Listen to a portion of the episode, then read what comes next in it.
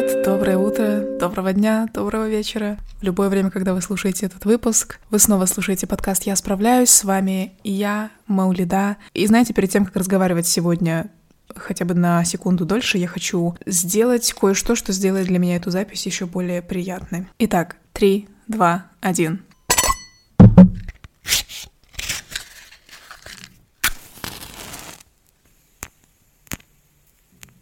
Вы только что слышали, как я зажигала свечку. Сегодня у нас суббота, 1 октября, кстати, с началом нового месяца осени. Мне кажется, что октябрь — это тот месяц, когда ты по-настоящему начинаешь чувствовать, что осень здесь. В октябре достаются зимние сапоги, у нас, по крайней мере, в Астане, потому что иногда бывает такое, что в октябре падает снег. У меня начались осенние каникулы. Сегодня, кстати, потому что вчера была пятница, вчера я сдала свой последний тест, и все, я свободна на неделю. Но это нужный брейк. Мне кажется, эта неделя поможет мне немного встать на рельсы с моим графиком контента. Короче, это все так скучно, что я не знаю, даже слушаете вы здесь уже или нет. В последнее время я стала все чаще задумываться об искусстве умение говорить «нет». Мне кажется, что это по-настоящему искусство, и в этом выпуске я хочу немножко порассуждать, почему я так считаю, и какие выводы я для себя делаю, исходя из моего опыта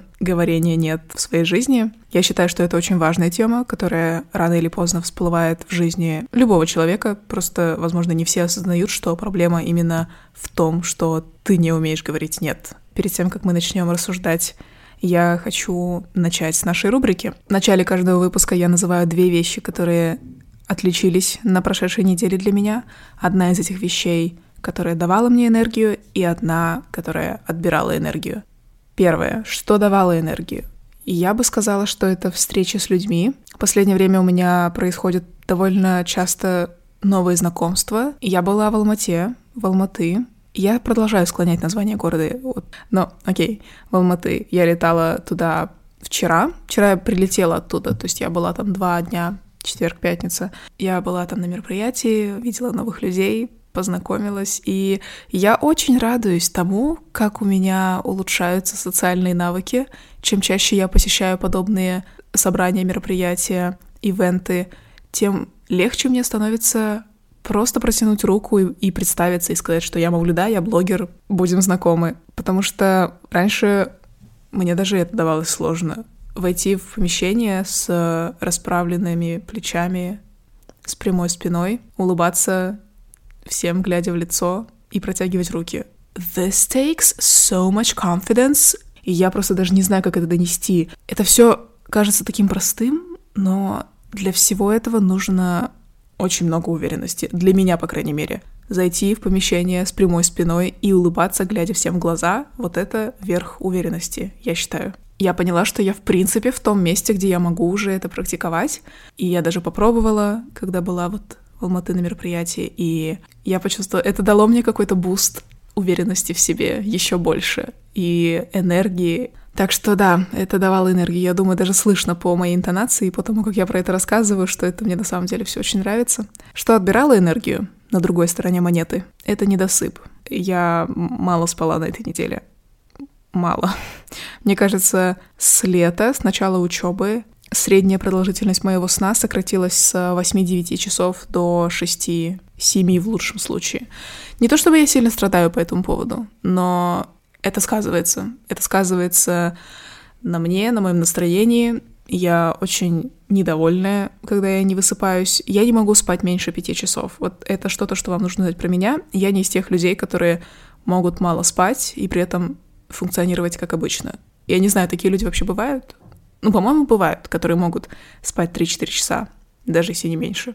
Я сплю в среднем 7-8 часов, и это та продолжительность сна, которой мне хватает. Но вот 6 — это уже, уже чуть с натяжкой. Так что, да. И, кстати, говоря про мою поездку в Алматы, я забронировала себе отель, постаралась, чтобы это был отель с хорошей кроватью.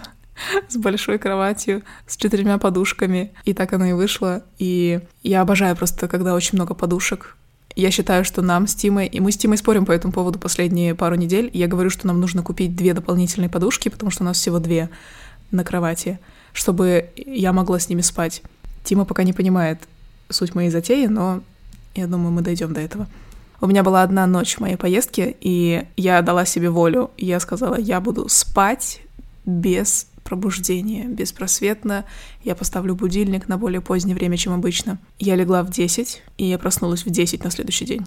Я проспала свои будильники в 9 утра. я не смогла. Я не смогла. Это сделало меня как будто наполненной. Вот я не знаю, как будто бы пазл сложился. И у меня не было ощущения, что мой мозг лагает. Короче, я чувствовала себя гораздо лучше после этого. Так что да, если у вас есть такая возможность, если вы чувствовали себя не очень хорошо, и вам не хватало сна, я думаю, очень хорошая затея организовать для себя ночь, когда вы можете лечь спать, не задумываясь о том, что завтра нужно куда-то рано вставать. Я понимаю, что это роскошь, особенно сейчас, но просто идея на выходные, скажем так. Тут еще очень важно лечь рано, в 10, в 11 край, чтобы получить свою порцию мелатонина. Но я не буду вдаваться в науку. Почитайте книжку про сон.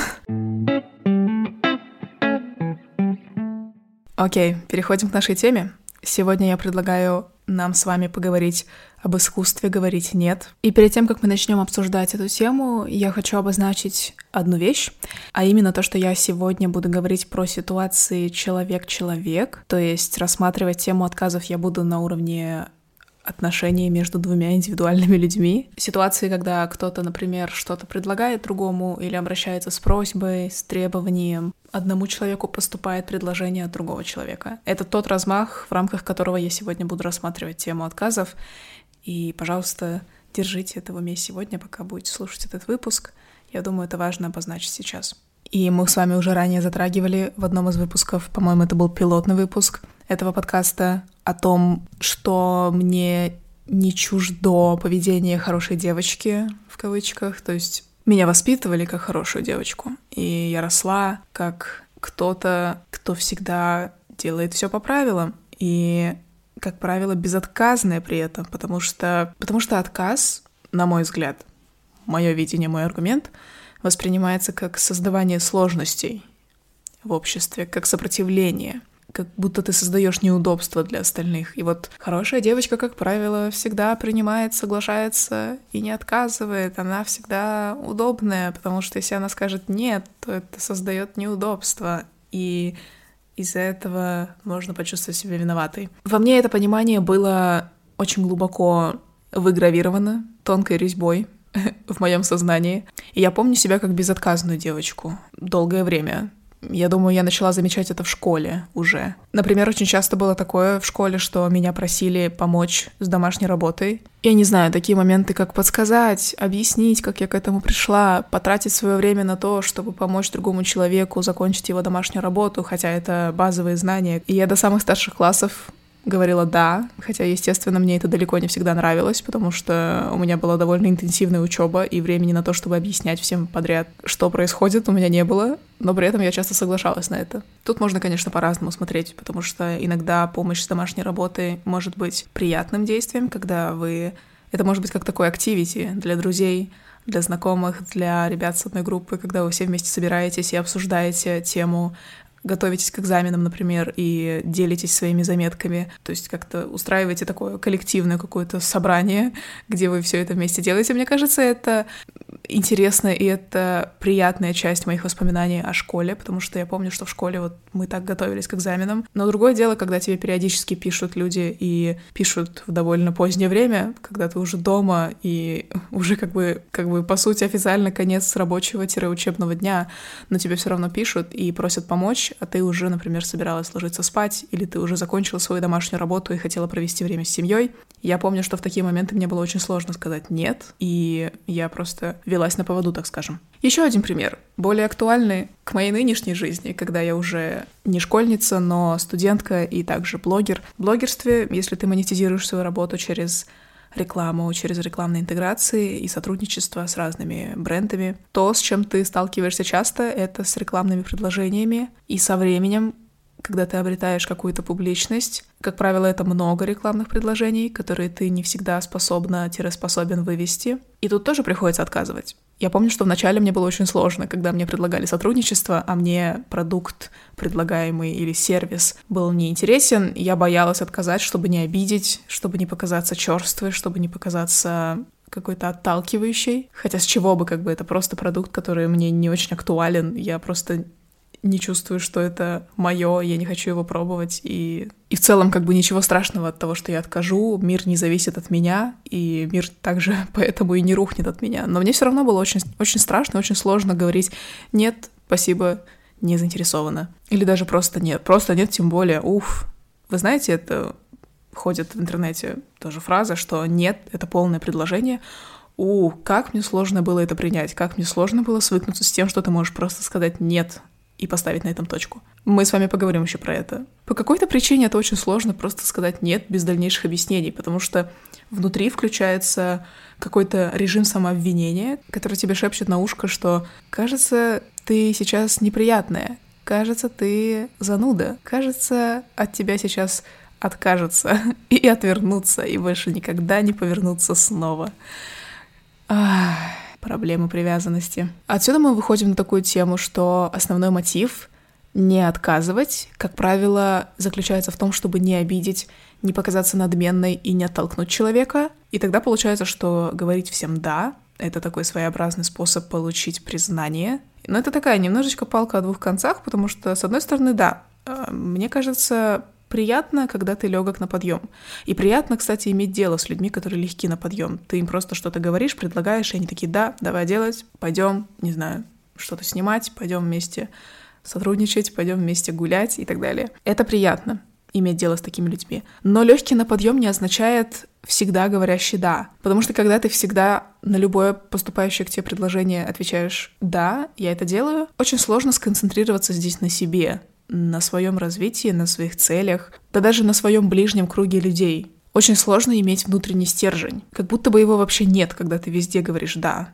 Ты такой вечно, вечно поддающийся человек. Вот знаете, есть такие штуки, они обычно, кажется, на заправках висят или на, возле фастфудных. Большие такие надувные человечки, и они под дуновением ветра болтаются, потому что они внутри полые, и, в общем, дергаются, и это привлекает внимание. Я загружу картинку в телеграм-канал, и мы под этой картинкой будем обсуждать выпуск. Переходите в телеграм-канал, ссылка в описании этого выпуска всегда висит. Короче, вот мне кажется, что человек, который всегда говорит «да», немножечко похож на вот эту фигурку надувную. Такое чувство, что правда нет внутреннего, нет какой-то целостности, что ли, в таком человеке, который распыляется везде. И распыляется — это очень хорошее слово здесь, потому что, мне кажется, говоря всем «да», тут есть риск растратить себя на всех вокруг. Каждое предложение, каждый новый человек, который хочет с тобой встретиться, познакомиться, каждая какая-то просьба — это всегда отбирание какого-то кусочка от тебя, кусочка энергии, кусочка силы, кусочка, не знаю, радости, жизни, жизнеустойчивости. И тут есть большой риск растратить все свои кусочки пирога, все свои кусочки диаграммы,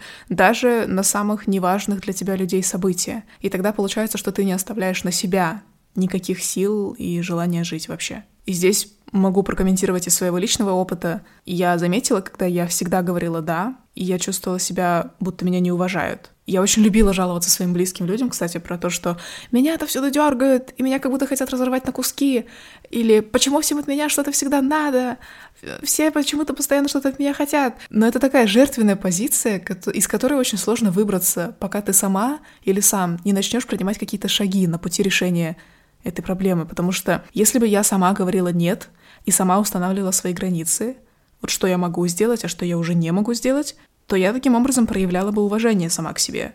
И значит, у меня не было бы ощущения, что кто-то извне, какой-то враг пытается меня истерзать, потому что это не так. Это я, кто говорит «да», это я, кто принимает приглашение, предложение, соглашается на разные штуки. Если бы я отказывала и говорила твердое «нет», причем не, не грубо, нет, я... это не означает, что я просто должна показать всем средний палец и убежать в чащу, нет. Если бы я просто вежливо отказывала, то это уже бы сделало большое изменение, это бы уже был большой импровмент, потому что мне почему-то кажется, что я бы чувствовала себя более целостной. Я бы очень четко разграничивала, что есть мое, а что уже немножко не мое, мне не очень нужное и не очень интересное. У меня сегодня очень последовательная речь. Обожаю, когда так. Но когда я находилась в этой позиции человека, который жалуется, и говорит о том, что всегда все от него что-то хотят от меня. Для меня это сейчас показатель того, что я просто не умела отстаивать свои чувства и вообще не, не особо разбиралась, как верить своим чувствам. И это реально далеко не все умеют.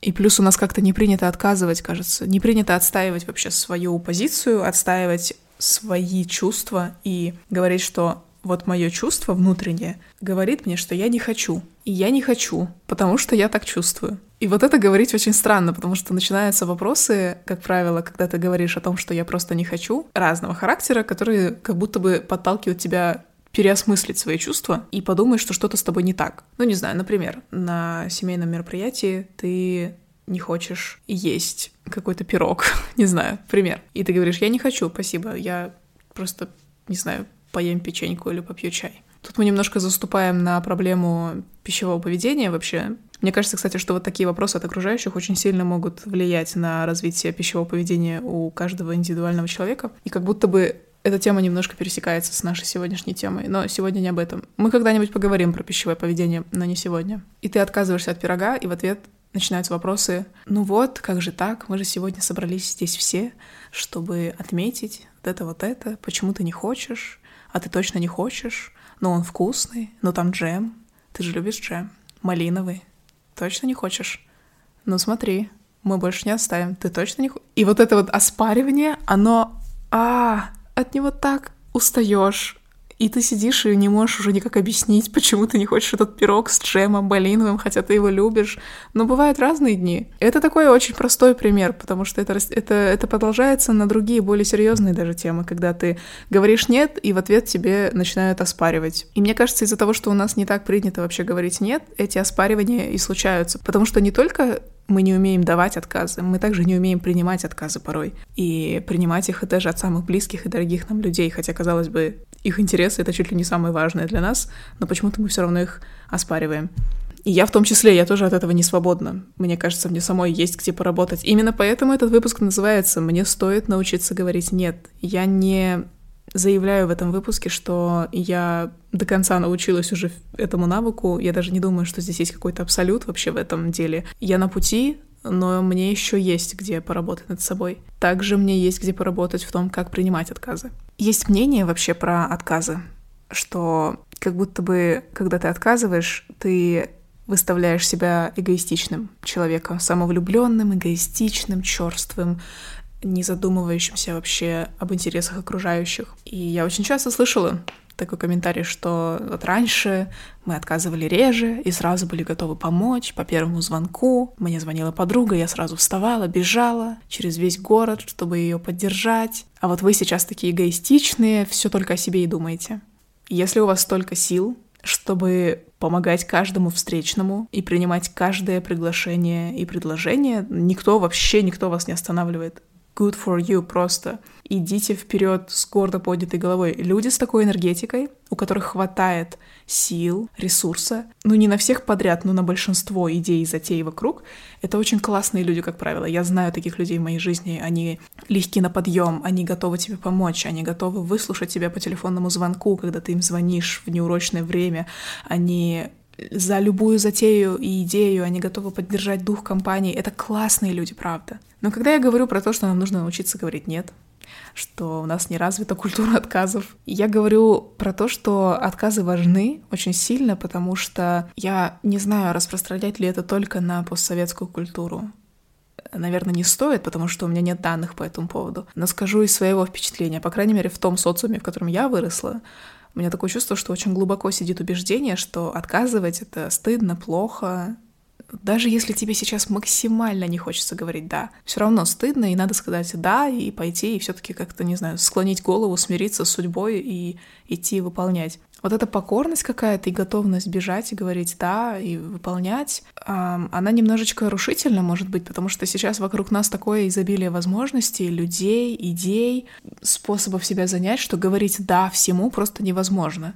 Это даже относится, кстати, к целям. Ко мне периодически приходят такие сообщения в директе или комментарии в Ютубе под видео. Как вообще работать над собой и как развиваться, если у тебя столько идей. Ты хочешь, не знаю, и попутешествовать по миру, но при этом ты хочешь получить образование, но при этом ты также хочешь заниматься фитнесом, и при этом тебе хочется заниматься скорочтением, поддерживать баланс воды и так далее, что угодно. И вот здесь же тоже это прослеживается, умение говорить «нет» каким-то возможностям, умение говорить «нет» каким-то идеям, потому что чисто физически ты не можешь просто все это вынести. Гораздо лучше выбрать одну какую-то цель, например, или две максимум, и вложиться в них, и работать над ними, и вкладывать туда всю свою энергию, все свои силы, и развиваться в этом. Это мое личное мнение. Мне кажется, что вот я лично стараюсь так и делать. Если я за что-то принимаюсь, то я стараюсь полностью в это входить, а не растрачивать себя просто на все подряд вокруг. И поэтому я в определенные периоды времени выбираю для себя какие-то определенные сферы жизни, над которыми я работаю, говоря при этом нет другим сферам жизни.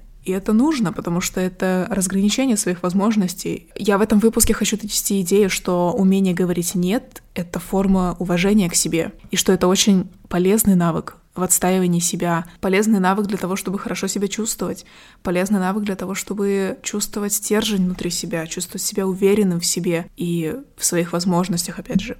Мы с вами до этого говорили про более бытовые случаи, такие как просьба помочь с домашкой, какие-то предложения и так далее. Но вообще я считаю, что тема умения говорить «нет» распространяется и на более серьезные социальные ситуации в том числе. Мне кажется, что уметь говорить «нет» важно в целом по жизни, потому что не всегда, к сожалению, мы находимся в нормальных ситуациях, когда просто кто-то что-то предлагает, и ты можешь спокойно от этого отказаться, могут случаться абсолютно разные. И в таком случае постоянная безотказность ведет к отсутствию понимания, где вообще твоя граница. Вот где для тебя да, а где уже для тебя нет. Если ты всегда говоришь «да» всю свою жизнь, соглашаешься, не даешь отказов, боишься высказаться против, боишься дать отказ, то как понять, где твое «нет»? Я уже до этого затронула, что начать говорить «нет» и без этого сложно. Просто сложно, если ты всегда говоришь «да». Но что, если это произойдет в менее безопасной ситуации, где у тебя меньше вариантов на то, чтобы подумать, меньше возможностей взять паузу, так скажем. Если нет четкого понимания, где твое нет, просто тут я переживаю очень сильно, что разные нехорошие вещи могут происходить. И я не говорю это на беспочвенной основе. У меня у самой такие ситуации и моменты точно были в жизни, когда ты стоишь и думаешь, а где тут граница, а вот это дозволено или нет, а вот это сейчас точно происходит или я надумываю, а мной сейчас манипулируют или не манипулируют. И хорошо еще, если только манипулируют, потому что, к сожалению, больных на голову людей очень много.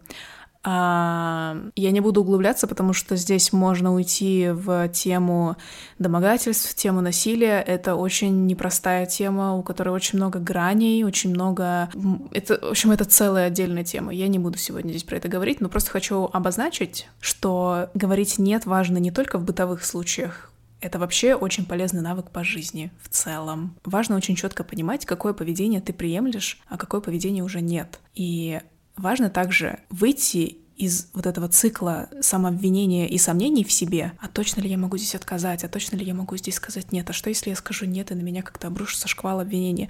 Важно выйти из этого цикла и твердо стоять на своих ногах. Это та ценность, про которую мне сегодня очень хочется говорить, и прям чуть ли не кричать сейчас в микрофон, но я не буду, потому что это не нужно сейчас. Меня очень привлекает, когда человек понимает, где его границы дозволенного, и также умеет достойно за себя постоять. Мне хочется быть такой девушкой и женщиной в будущем, которая уверенно отстаивает себя. Поэтому эта тема для меня так важна. Давайте теперь немножко сдвинем траекторию обсуждения. Я хочу немножко поднять тему того, что не давать отказ напрямую со временем приводит к тому, что у тебя вырабатывается отвержение к людям, к местам, к услугам, к продуктам, которые не всегда этого заслуживают на самом деле. Опять же, из того, что я говорила ранее, вот эта позиция жертвы, что от меня все что-то хотят, всем от меня что-то нужно. Конечно, бывают, ну вот просто бестактные люди, которые лезут, лезут, лезут без конца со своими запросами. Такое тоже бывает. И здесь обычно это явно заметно, и здесь моем случае мне,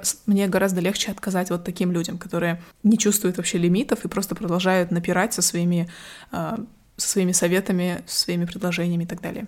И здесь отказать проще. Но как правило, бывает так, что человек даже не подозревает, что вам чего-то не хочется или не нравится делать. И если ты со временем принимаешь и продолжаешь принимать и говорить «да», таким людям, и ты переступаешь через себя, наступаешь себе на горло, не хочешь этого делать, но все равно идешь и делаешь, но при этом не говоришь об этом человеку, чтобы он не догадался, потому что если он догадается, то тогда ты снова почувствуешь себя виноватым. Это, это целая история. У меня такие ситуации бывали. Например, а, был один сервис, который очень активно предлагал мне свои услуги, и я долго тянула с тем, чтобы отказать. И я даже в какой-то момент приняла эти услуги, я поехала и побывала там. И чем чаще я там бывала, тем больше неприязни у меня вырабатывалось. И вот только потом я смогла отказать. Я могла бы всего этого избежать. Я могла бы всего этого избежать, если бы я просто сразу сказала нет. У меня еще бывали случаи отравления и болезни после некоторых застолий, когда я, например, сидела в компании, в которой мне не очень хотелось сидеть, и я продолжала там сидеть и не уходила, просто не верила своим чувствам и говорила себе, тебе надо туда сидеть, хотя не было ничего принуждающего, я просто могла встать и уйти. И да, у меня несколько раз в моей жизни было такое, что я прям травилась после, после таких застолий и болела. Моя идея сейчас в том, что если ты не говоришь отказ, если ты не отказываешь вербально, если ты не заступаешься за себя, этот отказ найдет свой выход через какой-то другой способ, например, вот в физическом здоровье, как у меня это было с отравлением, или просто это выработает в тебе неприязнь к происходящему, и ты впоследствии будешь испытывать эту неприязнь к тем, кто даже не догадывается об этом, и кто желает тебе только хорошего, но просто они не чувствуют, что тебе это не нравится, потому что ты не заявила об этом, ты не сказала, что тебе не хочется, ты не сказала нет. Короче, суть в том, что надо поменьше притворяться здесь и просто говорить да или нет быть более четкой в этом.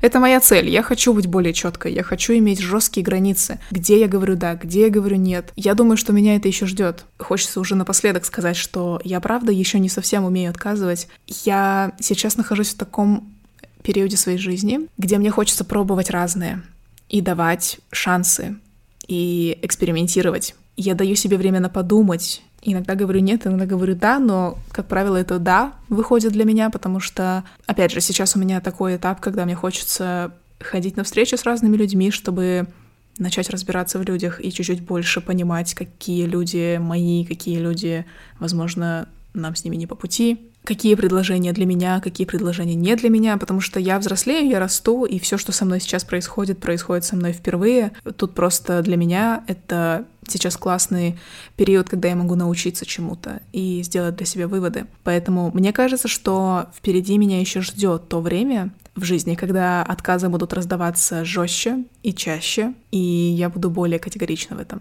Я думаю, что меня такой период ждет чуть подальше. Не знаю, кстати, как у вас, чувствуете, в каком этапе жизни вы себя сейчас чувствуете, потому что я знаю, что среди моих слушателей люди разного возраста, в основном, конечно, мои ровесники, но также есть люди постарше, люди помладше. Дайте мне знать где-нибудь в Инстаграм, в DMs или в Телеграм-канале, в чате. Чувствуете ли вы себя в экспериментальном периоде своей жизни, или вы как раз-таки, наоборот, достигли того периода, когда хочется отказывать больше? И более четко разграничивать свои рамки. Несмотря на то, что я не считаю, что я очень хорошо умею отказывать, очень хорошо умею говорить нет, есть все-таки парочка моментов, которые помогают мне сейчас говорить нет, когда хочется отказать. И я хочу с вами ими поделиться. Это совсем банальные советы, но тем не менее, для того, чтобы закрепить знания, так скажем, повторение мать учения, знаете ли. Во-первых, я стала чаще брать время на подумать.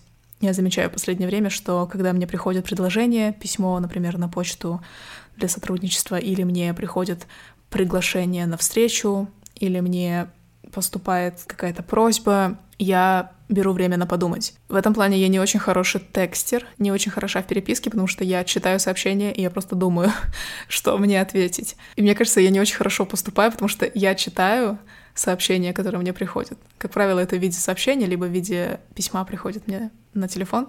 Я читаю, и я не отвечаю, я выхожу. Я недавно поняла, что это не очень хорошая рабочая тактика, потому что нет ничего стыдного и нет ничего зазорного в том, чтобы сказать «Привет, окей, прочитала, я подумаю и отвечу. Вот нет ничего зазорного в этом. Но я, тем не менее, так не делаю. Это моя цель, я хочу так научиться делать. Сразу отфутболивать приходящие предложения, чтобы человек знал, что на той стороне его услышали, его прочитали, и он скоро получит ответ, нежели чем оставлять человека в неведении, отвечать было бы гораздо лучше. Но, короче, суть в том, что я беру время на подумать, заявляю я об этом или не заявляю собеседнику, я беру это время, чтобы посмотреть на свой календарь, посмотреть на свое расписание, посмотреть на свое учебное расписание, потому что сейчас это тоже очень такой значимый фактор, который, ну, часто мне не позволяет просто быть где-то или кому-то сказать «да», потому что очень много заданий, очень много дел, дел. Я еще стараюсь взвесить, насколько для меня это сейчас интересно будет вообще. То есть это что-то совсем рандомное, поступающее мне, в чем я особо не вижу никакого интереса, или это прям действительно что-то интересное. Стараюсь это все взвешивать. Но суть, да, в том, что вы имеете право брать время на подумать. Вам не нужно отвечать сразу. Раньше у меня был комплекс, что нужно прямо сейчас ответить. Он там сидит, ждет. Человек там, я не знаю, очень сильно хочет, чтобы я ответила сейчас. И да, они могут очень сильно хотеть, но это не означает, что вам нужно бежать, бросать все свои приоритетные дела и бежать отвечать на какое-то рандомное предложение, поступившее вам посреди дня.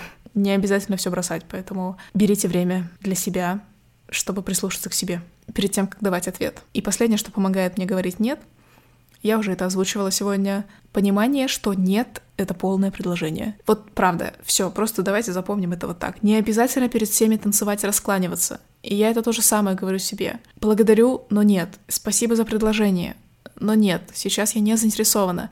И то, то, что я сейчас называю, это тоже танцы, это тоже раскланивание. Не всегда это нужно, иногда можно просто сказать «здравствуйте, нет». Я все таки люблю оставаться в рамках этикета, и я стараюсь поздороваться, поблагодарить за то, что человек это предложил, сказать, что я не заинтересована, и попрощаться с уважением. Вот, для меня это сейчас оптимальный вариант. Вначале покажется странным говорить «нет» и точка, но вы привыкнете. Это дело привычки, я считаю. Нет означает нет. Я придерживаюсь этой позиции. Нет человека не должно означать, что нужно сейчас это нет оспорить. Нет означает нет. Конечно, бывают разные ситуации. Иногда, если ты оспоришь нет, может быть, даже из этого выйдет что-то хорошее. Разные бывают ситуации. Но если человек жестко и категорично говорит тебе нет, значит это нет.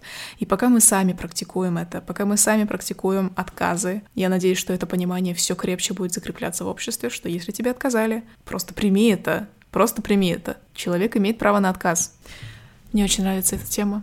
Она большая для меня, и я работаю над тем, чтобы уметь более свободно говорить «нет». Надеюсь, что сегодняшний выпуск подтолкнет и вас к тому, чтобы задуматься о том, насколько этот навык в вашей жизни присутствует. Давайте обсуждать. Пишите мне, пишите, что думаете, отмечайте подкаст в Инстаграме, в сторис, где вам это удобно. Я очень люблю смотреть ваши отметки, как вы гуляете, как вы едете в метро и слушаете при этом подкаст. На сегодня это все. Спасибо, что были со мной. Я желаю вам приятной недели предстоящей. Я желаю вам как можно больше сил справляться со всем, с чем вы справляетесь сейчас. Ссылки на мои социальные сети и на мой YouTube-канал вы найдете в описании к этому выпуску. Мы с вами услышимся в следующем выпуске совсем скоро, на следующей неделе. Помните, что вы справляетесь, и пока. thank you